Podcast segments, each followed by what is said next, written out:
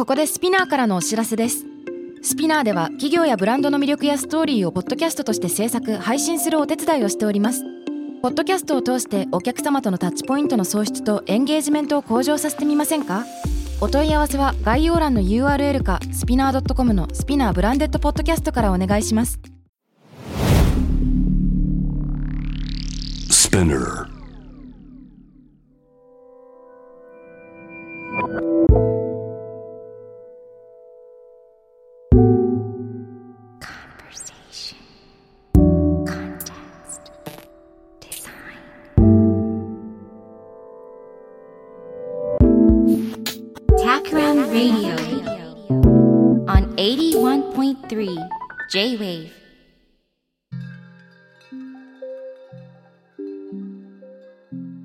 渡邉康太郎がナビゲートしている J-Wave Takram Radio。今回のゲストは先週に続いて株式会社ステイプルの代表取締役の岡雄大さんです。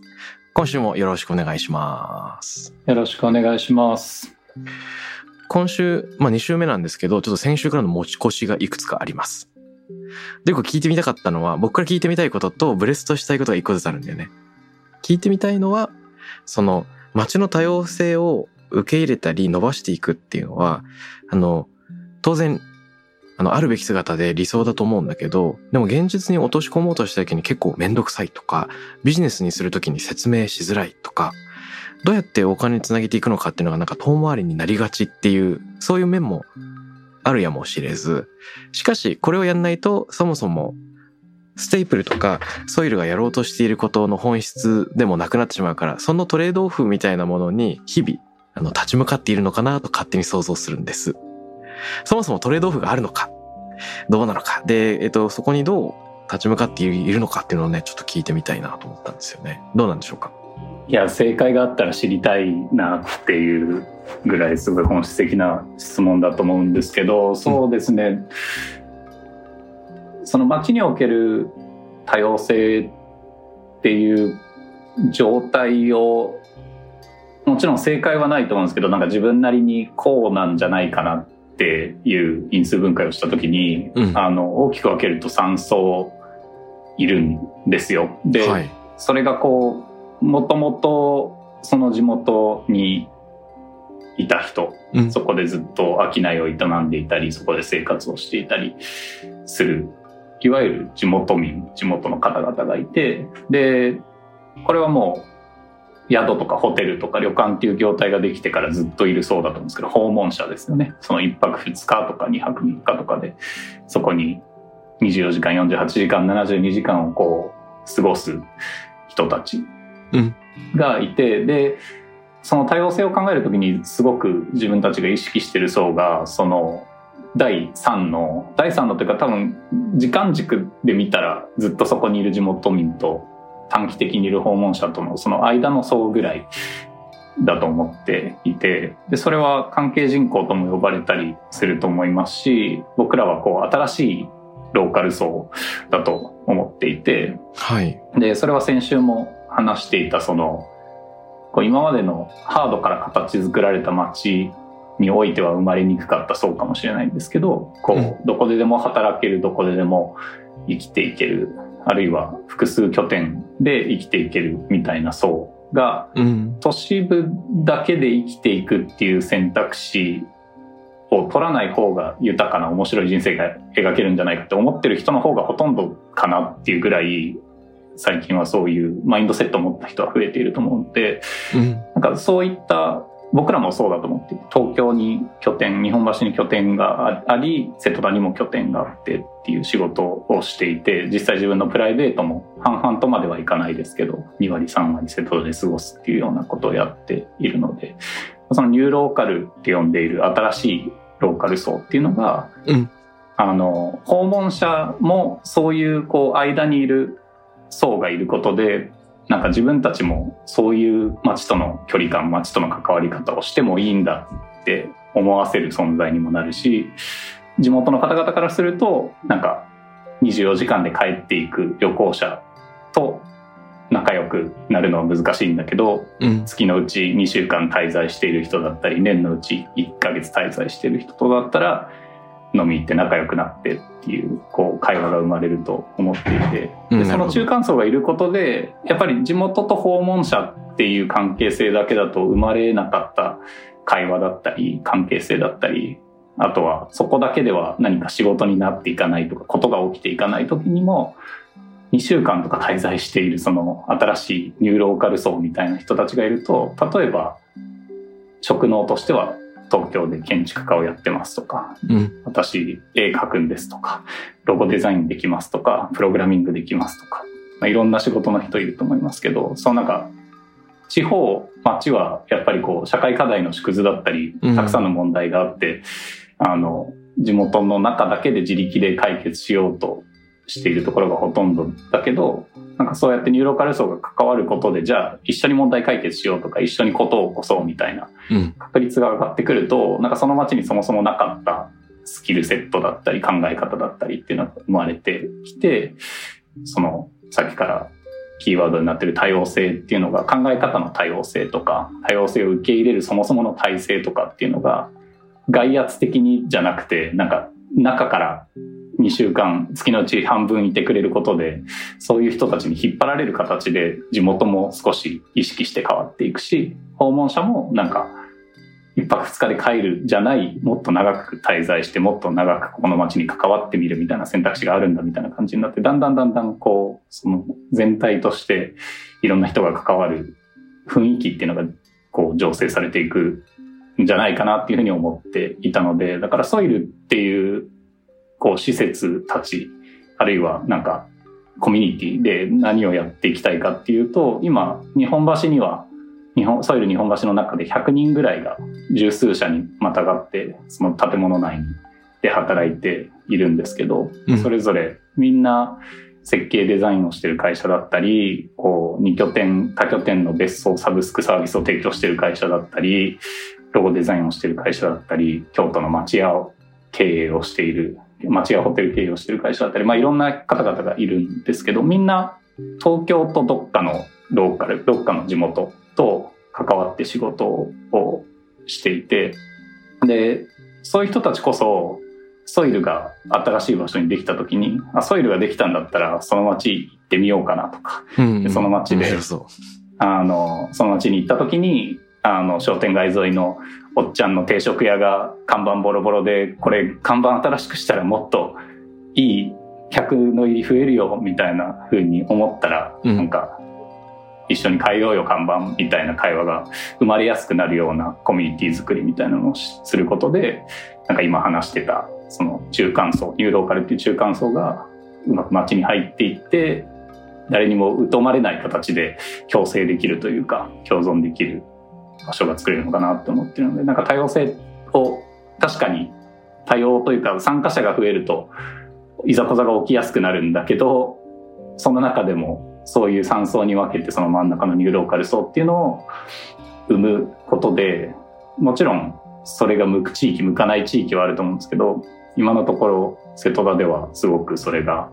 地域の方々も受け入れてくださってるし僕らもなんかどんどん入り込んでな昨日もうちのシェフが瀬戸田に入籍をしてほ本当に島島中とは言わないけども島中の人たちがお花をあげに来たりお酒持ってきたりなんか夜はあの商店街のスナックでカラオケしながらあのケーキ食べてシャンパン飲んでみたいなストーリーがインスタに上がったりしてたんですけどなんかそういうこう受け入れられ方をしているので、まあ、瀬戸田においては一つの正解の考え方だったのかなと思っていてそれが他の地域にはまっていくかどうかっていうのはわからないけどやってみたいと思ってるところですね。それをそれもの他の地域でどうはまっていくべきなのかみたいなのを考えるのがそもそも僕の仕事だったりするのかなとも思いますね。なるほど。そのシェフの方が入籍した話めっちゃいいですね。あの、なんというか、その話を聞くと突然、ある個人の、あの N イコール1の交換不可能な物語が場所に根付いたっていうのの実感がありますよね。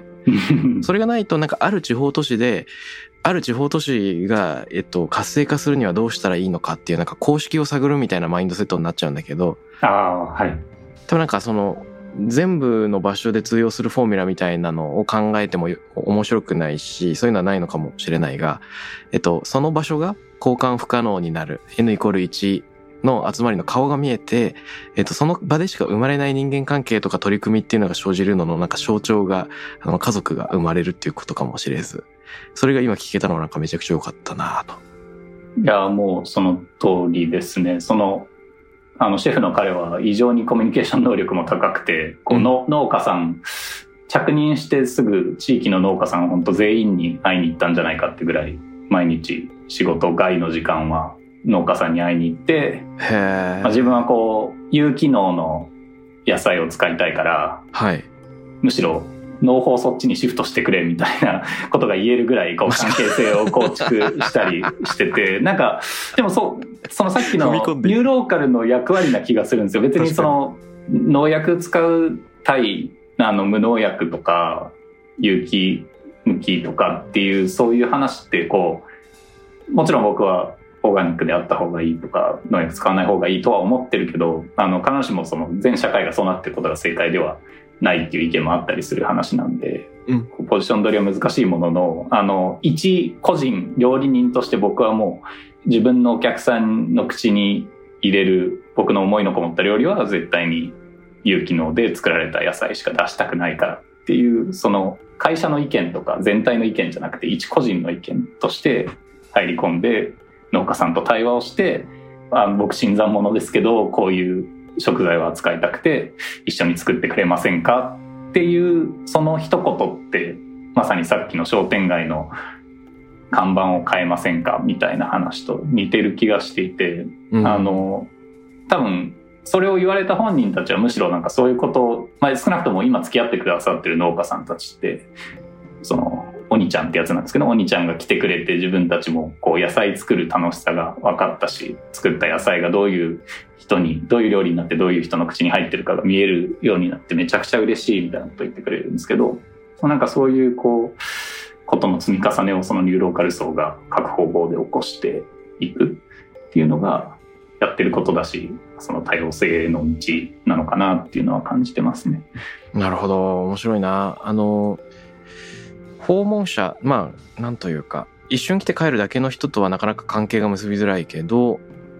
地元民と訪問者の中間にあるような人、もうちょっと長期間滞在する人ならなんか関係が結べるぞっていうような話があったと思うんですけど、その、もうちょっと時間を過ごすっていうのが、やっぱり絶妙なとこだなと思っていて、ある一定の時間人が滞在すると人間関係が生まれて、で、地元民とニューローカルの間での、まあ、価値観のすれ違いみたいなのが起こると。でそういう意味で、まあ、多様性は居心地の悪さであるっていうような話がありますけれども、あの、いろんな意見の人がいて、お互いが違うっていうことに気づいてる状況なので、全然合意ができないみたいなところからスタートするので、当然最初ちょっと居心地が悪いんだけど、でもだからこそ新しいアイディアとか行動につながりうるという中で、いいですね、あの、勇気も始めてくれませんか？みたいな、なんかちょっと踏み込んだコミュニケーションで、ちょっと言う方も勇気いるし、受け取る方も、え、なんで？みたいなところはあるんだけど、でもだからこそ、なんかこう、生まれ変わっていくというかね、あの、街自体が少しずつ更新するプロセスの中にいるんだっていうのを、なんとなくみんなが感じるきっかけになってるのかなと想像しました。そうですね。なんか時間って言葉を出してもらいましたけど時間は多分このテーマにとってすごい大事な概念であの、毎日そこにいて住民票があってそこに住んでますじゃなくても月のうち1週間は毎月戻ってきます。で基本僕は瀬戸田と縁ができたら一生ここに縁を持ち続けてここに完全定住することはないかもしれないけどずっとそこに居続け関わり続けますっていうことを会社としてもシェフとしても僕としてもこうメッセージ性的には地域に放っていってるわけなんですけど多分それはすごく大事でやっぱりこう、どっかでいなくなってしまうかもしれない予感がしてる状態ってこうどこまで関係を踏み込んでいいのか分かんないんですけどその雪のを始めてくださいみたいな話ももちろんなんか何言ってんだお前みたいな感じで あの突っぱねられることもしばしばなんだけど。結果なんかお兄ちゃんが街のスナックで偶然夜かあの会って肩組んで最終的にカラオケしたら仲良くなってじゃあお前の言う野菜作ってみようかなみたいな感じになっていったりするのってやっぱこう時間軸が長いからこそできる話で。なるあのミミーティング1時間あるからその間に要点伝えてみたいな関係性だとうん絶対に起きないというか、まあ、それだと多分やらないで終わっちゃう話だと思うんですけどうん。時間があるといろんなところでの接点が生まれるから人間関係に変わっていくのでうん疎ましかったことも関係性になると人は目垢な生き物だと思うんでなんか一度関係性を築かないといけないと思うといい方向に向けようって双方思うと思うんですよね。うん。それで言うと、いや、これすごい滑らかに組織づくりの話につながってくる気がするんですけど、まあ、タクラムの組織で日々感じることとつながるんですけれども、やっぱ時間のかけ方ってめちゃくちゃ大事だなと思ってて、それは単に、なんて言うんですか、長い時間みんなで過ごそうっていう話ももちろんあるかもしれない。それだけじゃなくて、こう時間の捉え方を、まあ多層的に考えるみたいなのってすごい大事だなと個人的には思います。例えば今の農家さんとシェフの方の関係構築だったら、うんうんすいません、勇気もやってくれませんか？って結構踏み込んだ勇気のいる発言で、踏み込んじゃってるっていうか、なんかその発言のリスクがあるじゃないですか。で、言う方も言われた方もドキッ。で、その、なんか迷惑を掛け合うみたいなのが結構人間関係で大事な気がしてまして、タクラムのそうですね。の中でも、うんなんていうんですか？今、タクラムの中でどんどんプロジェクトリーダーが増えていってるんですね。はい。プロジェクトディレクター PD とか呼んでるんですけど、えっ、と、まあ、ドライバーズライセンスみたいな感じで、リーダーをやれる資格っていうのを複数人が持っていて、今、かなり多くの人がそれができると。必ずしも全プロジェクトリーダーをやらなくてもいいんだけど、という。で、みんながだんだん慣れていく過程で、この人はこういう、これが得意で、こういうのは苦手だから、なるべく得意なことに集中してもらえるようにしようっていうお膳立てをみんなリーダーはしがちなんですけど、あの、時には、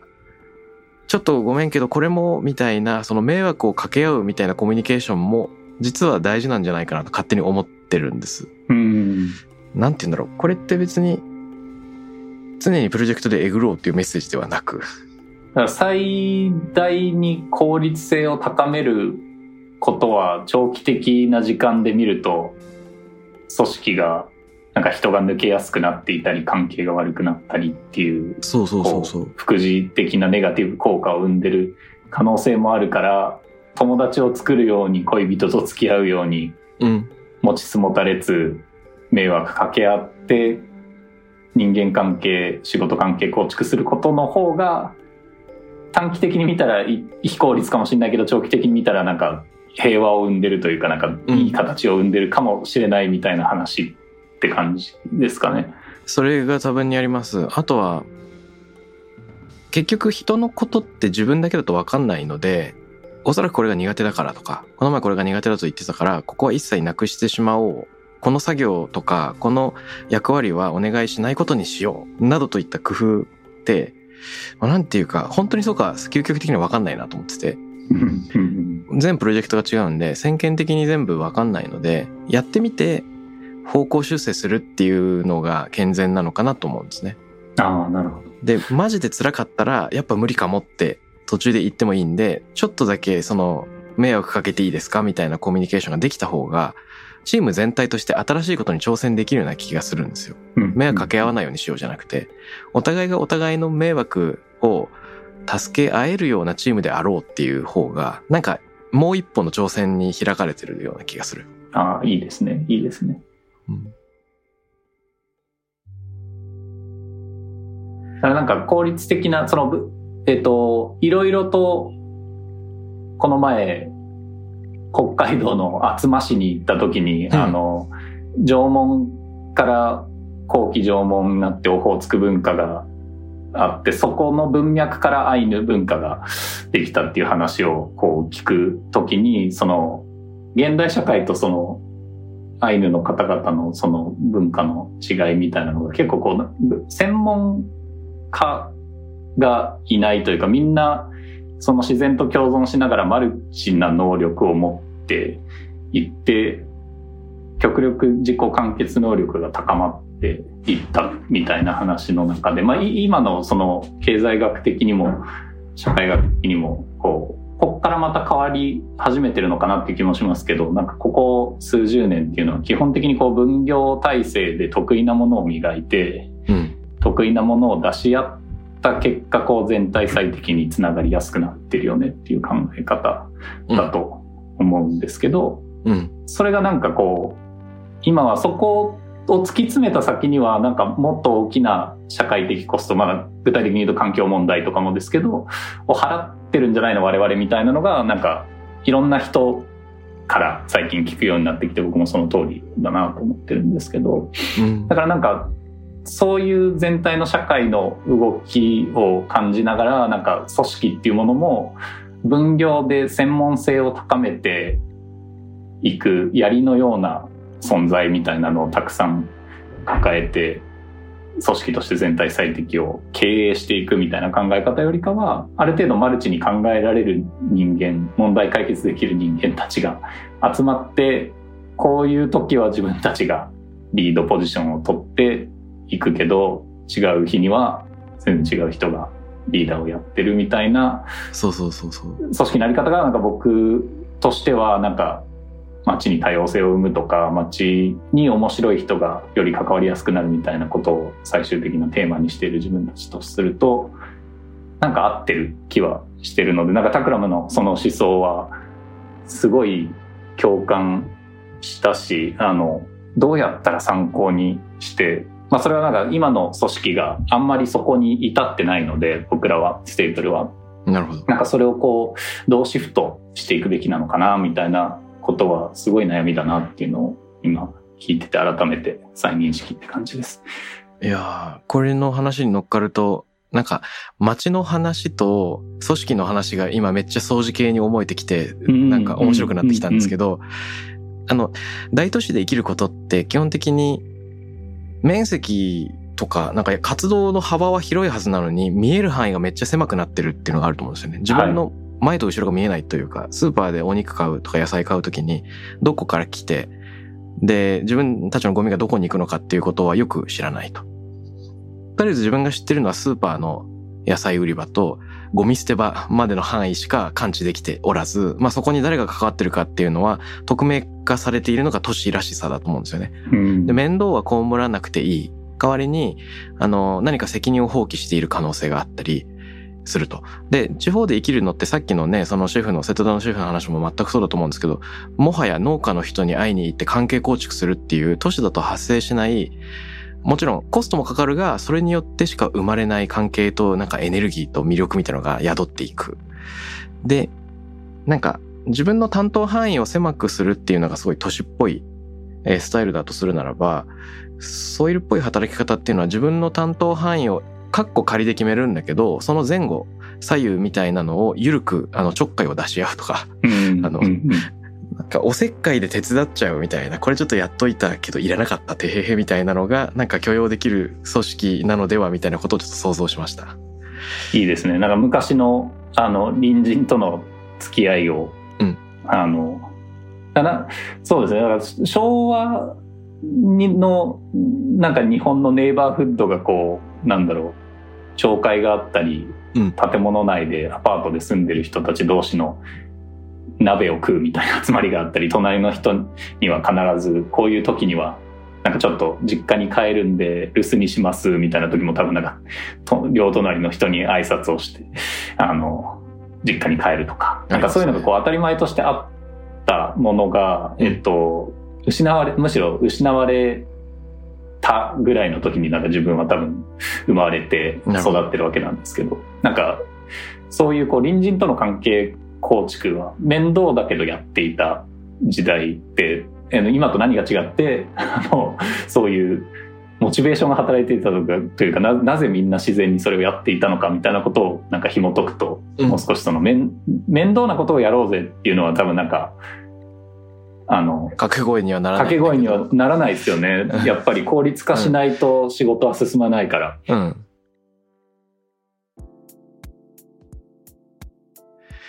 だからあれだと思うんですよね。あの、村社会に戻ろうっていうことでもないな気がしてて、うん。あの、なんか監視社会的になってしまう、それが嫌で都市に出てくるっていう人もたくさんいるじゃないですか。はいはいはい。だからなんかそこっていうよりも、もうちょっとその、人間関係を長期間で捉えるみたいなことなのかなと思っていて、その失敗していい前提というか、お互いに失敗していい前提で、あの、これはダメだったから次はあれやってみようみたいな、その一度にゴールに至らないという前提で、お互いの未来を、が開かれてるって思えるってことなのかなと思うんですよね。で、これが、ただのローカル同士だと、あんたはこういう人、私はこういう人、だから、あの、お互い間違えないようにしようねっていうのが多分これまでのローカルで。ああ、なるほど。で、ニューローカルが入ってくると、あの、人が良くも悪くも行ったり来たりする余地があるので、なんというか、まあ、試してみよっか？みたいな関係。うん。うん。で、うまくいくかどうかわかんないけど、ちょっと試してみようかっつって、試して、いや、ダメだったじゃんっつって、すいません、ダメだったんで、もう一回別のやらせてくださいみたいなのが、むしろ、あのーやりやすいと捉えたいですね。勝手な妄想なんだけど。確かにそのニューローカルとローカルの関係性って多分にそういうことがある気がしていて、うんまあさっきのだからなんかシェフが最初に行った時は突っぱねられたんだけど、はいスナックであって、あの、そういうことか。お前こんな古い曲も歌えるんかみたいな会話が なんか関係を作ったうん。ように、なんかこう人間っていや外から来た人には警戒するしこうやっぱりと地方田舎から視点から見た時になんか都市部からやってきた人たちってなんかこう完全無欠感がどうしても出ちゃうんだけど、まあ、なぜなら都市部はそういう鎧をつけて生きてるからそういうオーラを発する癖がついてると思うんですけど時間を過ごしてあの必ずみんな人間って隙があるのでそういうのを見せれるぐらいの時間の過ごし方とか付き合い方をした時にあ都市部から来たこいつも失敗するんやみたいな風に思ってもらえたところから関係性がようやくスタートラインに立つみたいなそんなことは確かにある気がするからそういう感じを組織もひょっとしたらその瀬戸田オフィスなのか東京オフィスなのかとかあのこの部署でこの機能になっていくやつみたいな感じの組織づくりがやっぱりほっとくと進んでっちゃうんだけど。いかにそのボーダーラインを超えさせるか超えるようなルール作りをして無理をしてでもなんかそれってこう日本橋においてやってることはより効率化を求められてうん。自分のやり方がフィットしないみたいな人がいたとしても、うん。瀬戸田でやってみたらすごくそれが同じことやってるんだけどハマるかもしれなくて。うんでその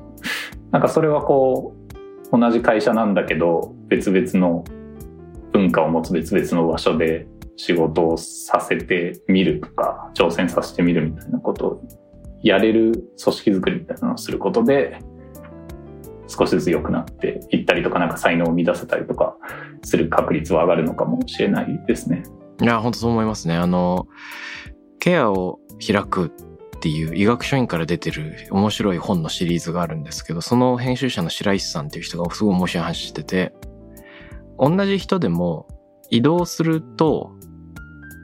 ただ背景が変わるだけで、突然、あの、存在感とか意味が変わってくることがあるみたいな話をしてて。うんうんこれどういうことかっていうと、あの、ベテルの家ってありますけれども、まあこれベテルの家の活動ではあるんだけど、ある病気とか障害を抱えてる人なのかな？が、ただ施設にいると、なかなか、あの、自分の状況を直そうとしない人っていう扱いになるんだけど、つまり、あの、なんか活動しててもゴミを拾えない人っていうくくりになるかもしれないんだけど、ベテルの家が主催する講演イベントに行くと、その人がそのありのままを語るだけで、そのスターになることがあると。人物自体は何の変化もしてないんだけど、背景が変わるだけで突然その人の意味付けとか、あの、できることっていうのが開かれていくっていうようなことがある。でこれってなんかあの、近代的な個人主義とは全然違った考え方だなと思っていて、この人にはあのスキルがあるとか、こういう活躍ができるっていうスキルの考え方っていうよりも、周囲との関係性によって発揮できる魅力みたいなのがあるんだっていうところがね、なんかすごい面白いなと思います。いや、面白い。なるほど。なるほど、なるほど。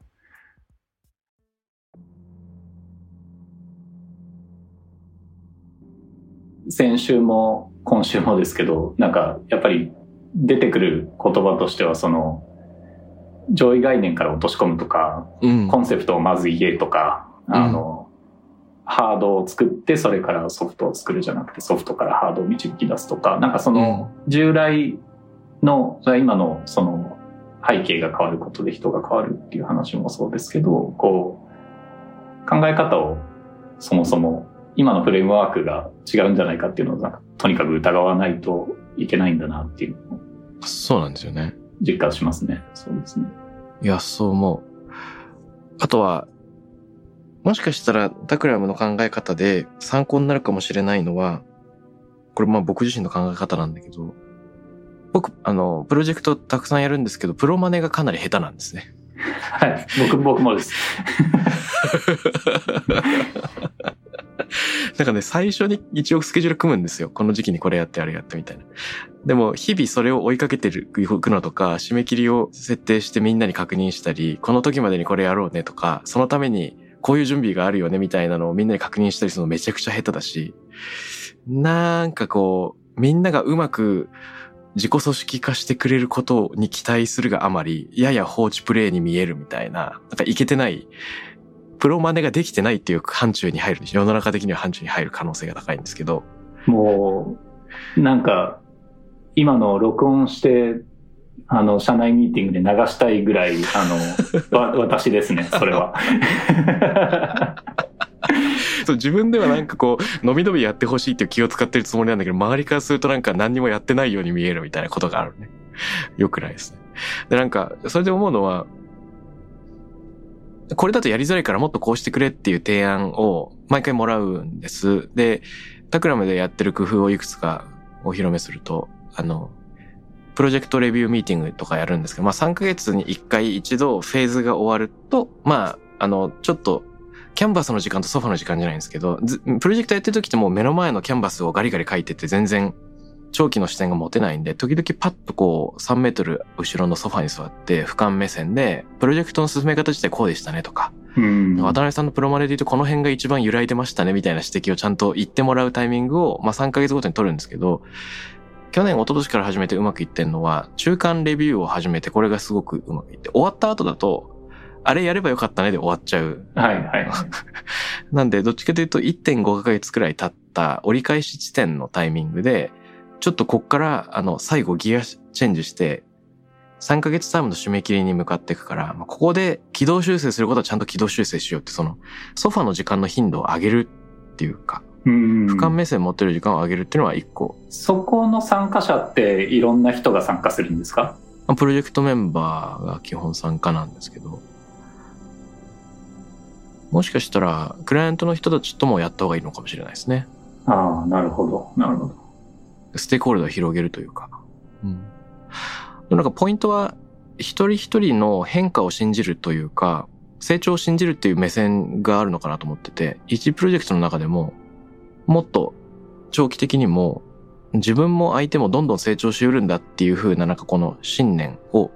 持ち、組織運営自体を成長前提にしていくっていうのがあるような気がします。いいですね。もう本当にそれ参考にしてやりたいと思います。あの、自分もこう、図らずも、まあ日本橋と瀬戸田っていう二つの拠点で仕事して自分の生活もその2点になるので、こう、なんかやっぱり瀬戸田にいる時は、まさにそのソファーに座っているんですよ。うん。あの、瀬戸内海の波のない海を見ながら、ああ、なんか、この前、東京でプレゼンしたあれって、果たして本当にやりたいことだったのかとか、本当に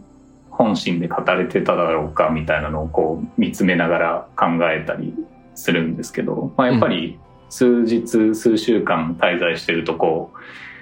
発表の場を求めたり、刺激を求めたりして、ちょっと都市部に戻らなきゃみたいな感じになってくるんですけど、なんかその、A 面 B 面だと思ってて、なんかその A 面 B 面両方持っていることが、なんかとても自分のバランスを保っている感覚に陥ってて、で、今のその中間報告会、中間発表会みたいなのって多分こう、プロジェクトを進めるみたいなのが A 面あったとすると、うん。こう B 面に違う見方を変える瞬間を作ろうみたいな話な気がしていてあ、絶対そうだと思う。それは生き方もそうだしキャリアもそうだしあの、組織の一人の働き方も必ずこう A 面 B 面作ってあげるみたいなことを組織設計上詰め込むみたいなのはなんかすごい大事な気がしてきましたね。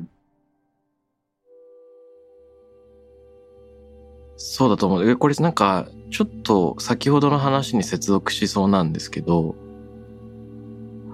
他人に迷惑かけるみたいなのって、実はあの A さんと B さんの間の関係だけじゃなくて、なんかチーム全体とか、ネイバーフッド全体での関係性の問題でもあるような気がしていて。人っている場所によって役割がおのずと変わってしまうじゃないですか。はい、はい。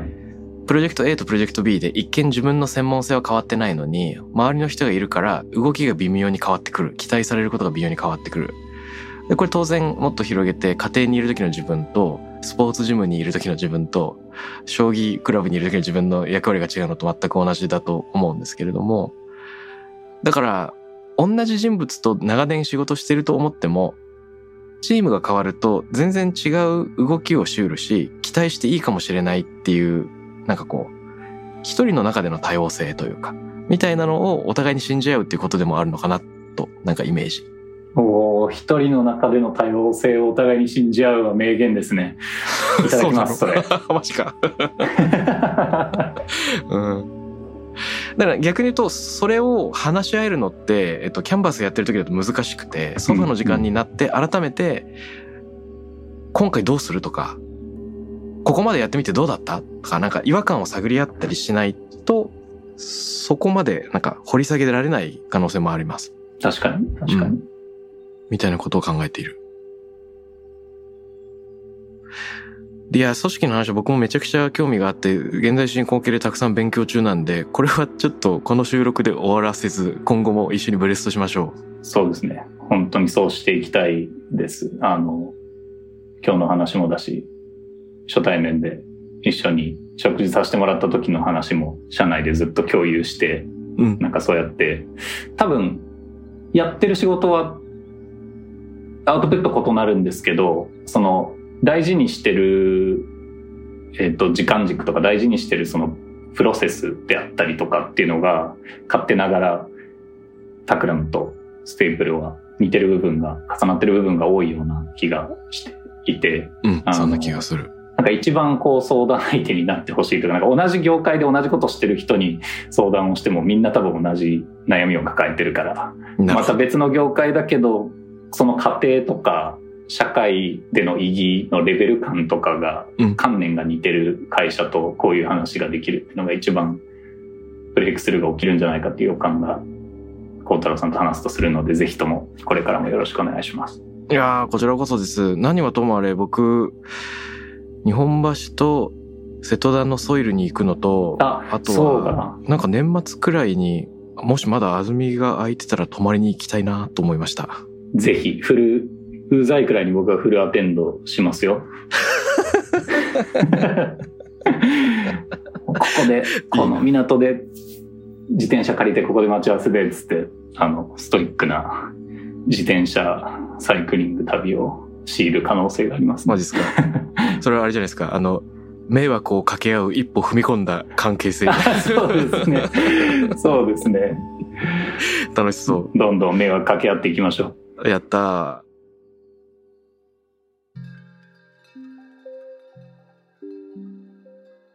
ということで2週間にわたってお話しいただいたんですが、もし岡さんからあのお知らせがあったらですね、聞いてみたいんですがいかがでしょうか？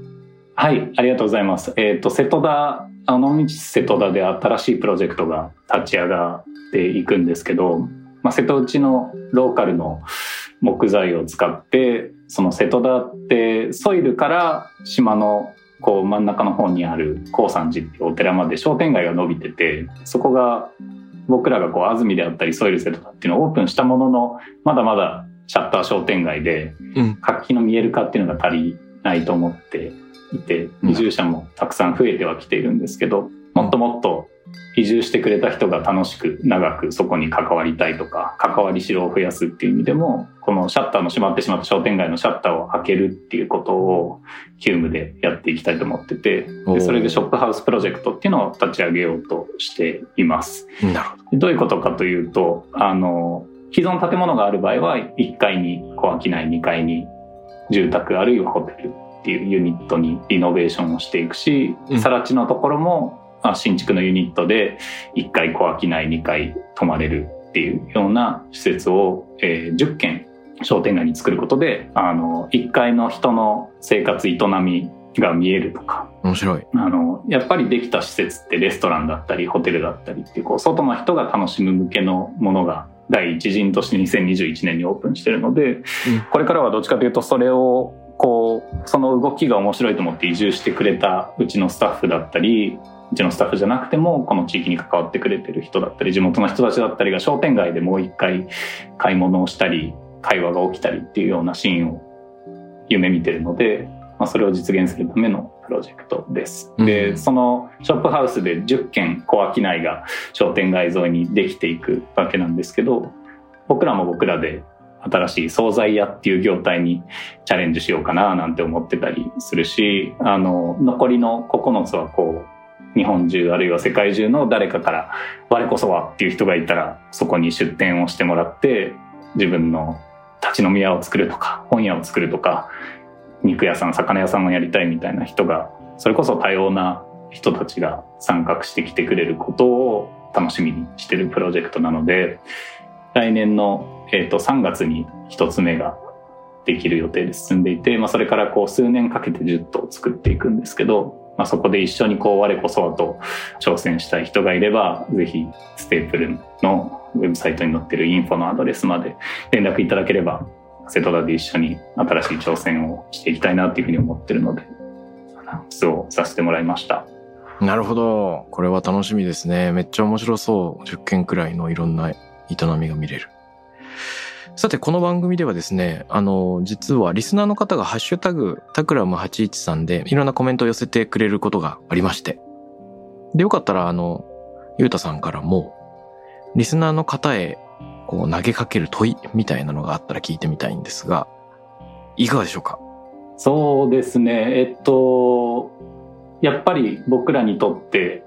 活動のフィールドっていうのは歩いて15分圏内ぐらいのネイバーフッドですけど、うんまあ皆さんにとっていいネイバーフッド、面白いネイバーフッドって果たして何ですかっていう問いは聞いてみたいですね。なるほど、なるほど。あなたにとっての良いネイバーフード、良い街は、これいいですね。いろんな人が育ってきた場所の記憶もあれば、なんか、一回しか行ったことないのに、ここに憧れてしまうなとかっていう場合もあるかもしれないし、うんコロナ禍で移住した人の声なんかも聞こえるかもしれない。なんかいろんな声が聞こえてきそうです。まあそういう意味では、今回ね、実はゆうたさんのアメリカ時代、コネチカット時代の話とか、いろいろなバックグラウンドも聞いてみたかったんだけど、まあなんと、時間がなく、残念でしたが、まあこれをきっかけに、またいろんな場所でお話できたら嬉しいです。楽しみです。ありがとうございます。はい。ということで、2週にわたって、岡雄大さんにお越しいただきました。どうもありがとうございます。ありがとうございます。 Takram Radio に関するメッセージや感想は、ツイッターから、ハッシュタグ、 Takram813をつけてつぶやいてください。t-a-k-r-a-m813 です。また、僕、渡辺幸太郎への質問や相談などは、ツイッターのダイレクトメッセージからも受け付けています。番組オフィシャルアカウント、アットマーク、タクラム813をフォローして送ってください。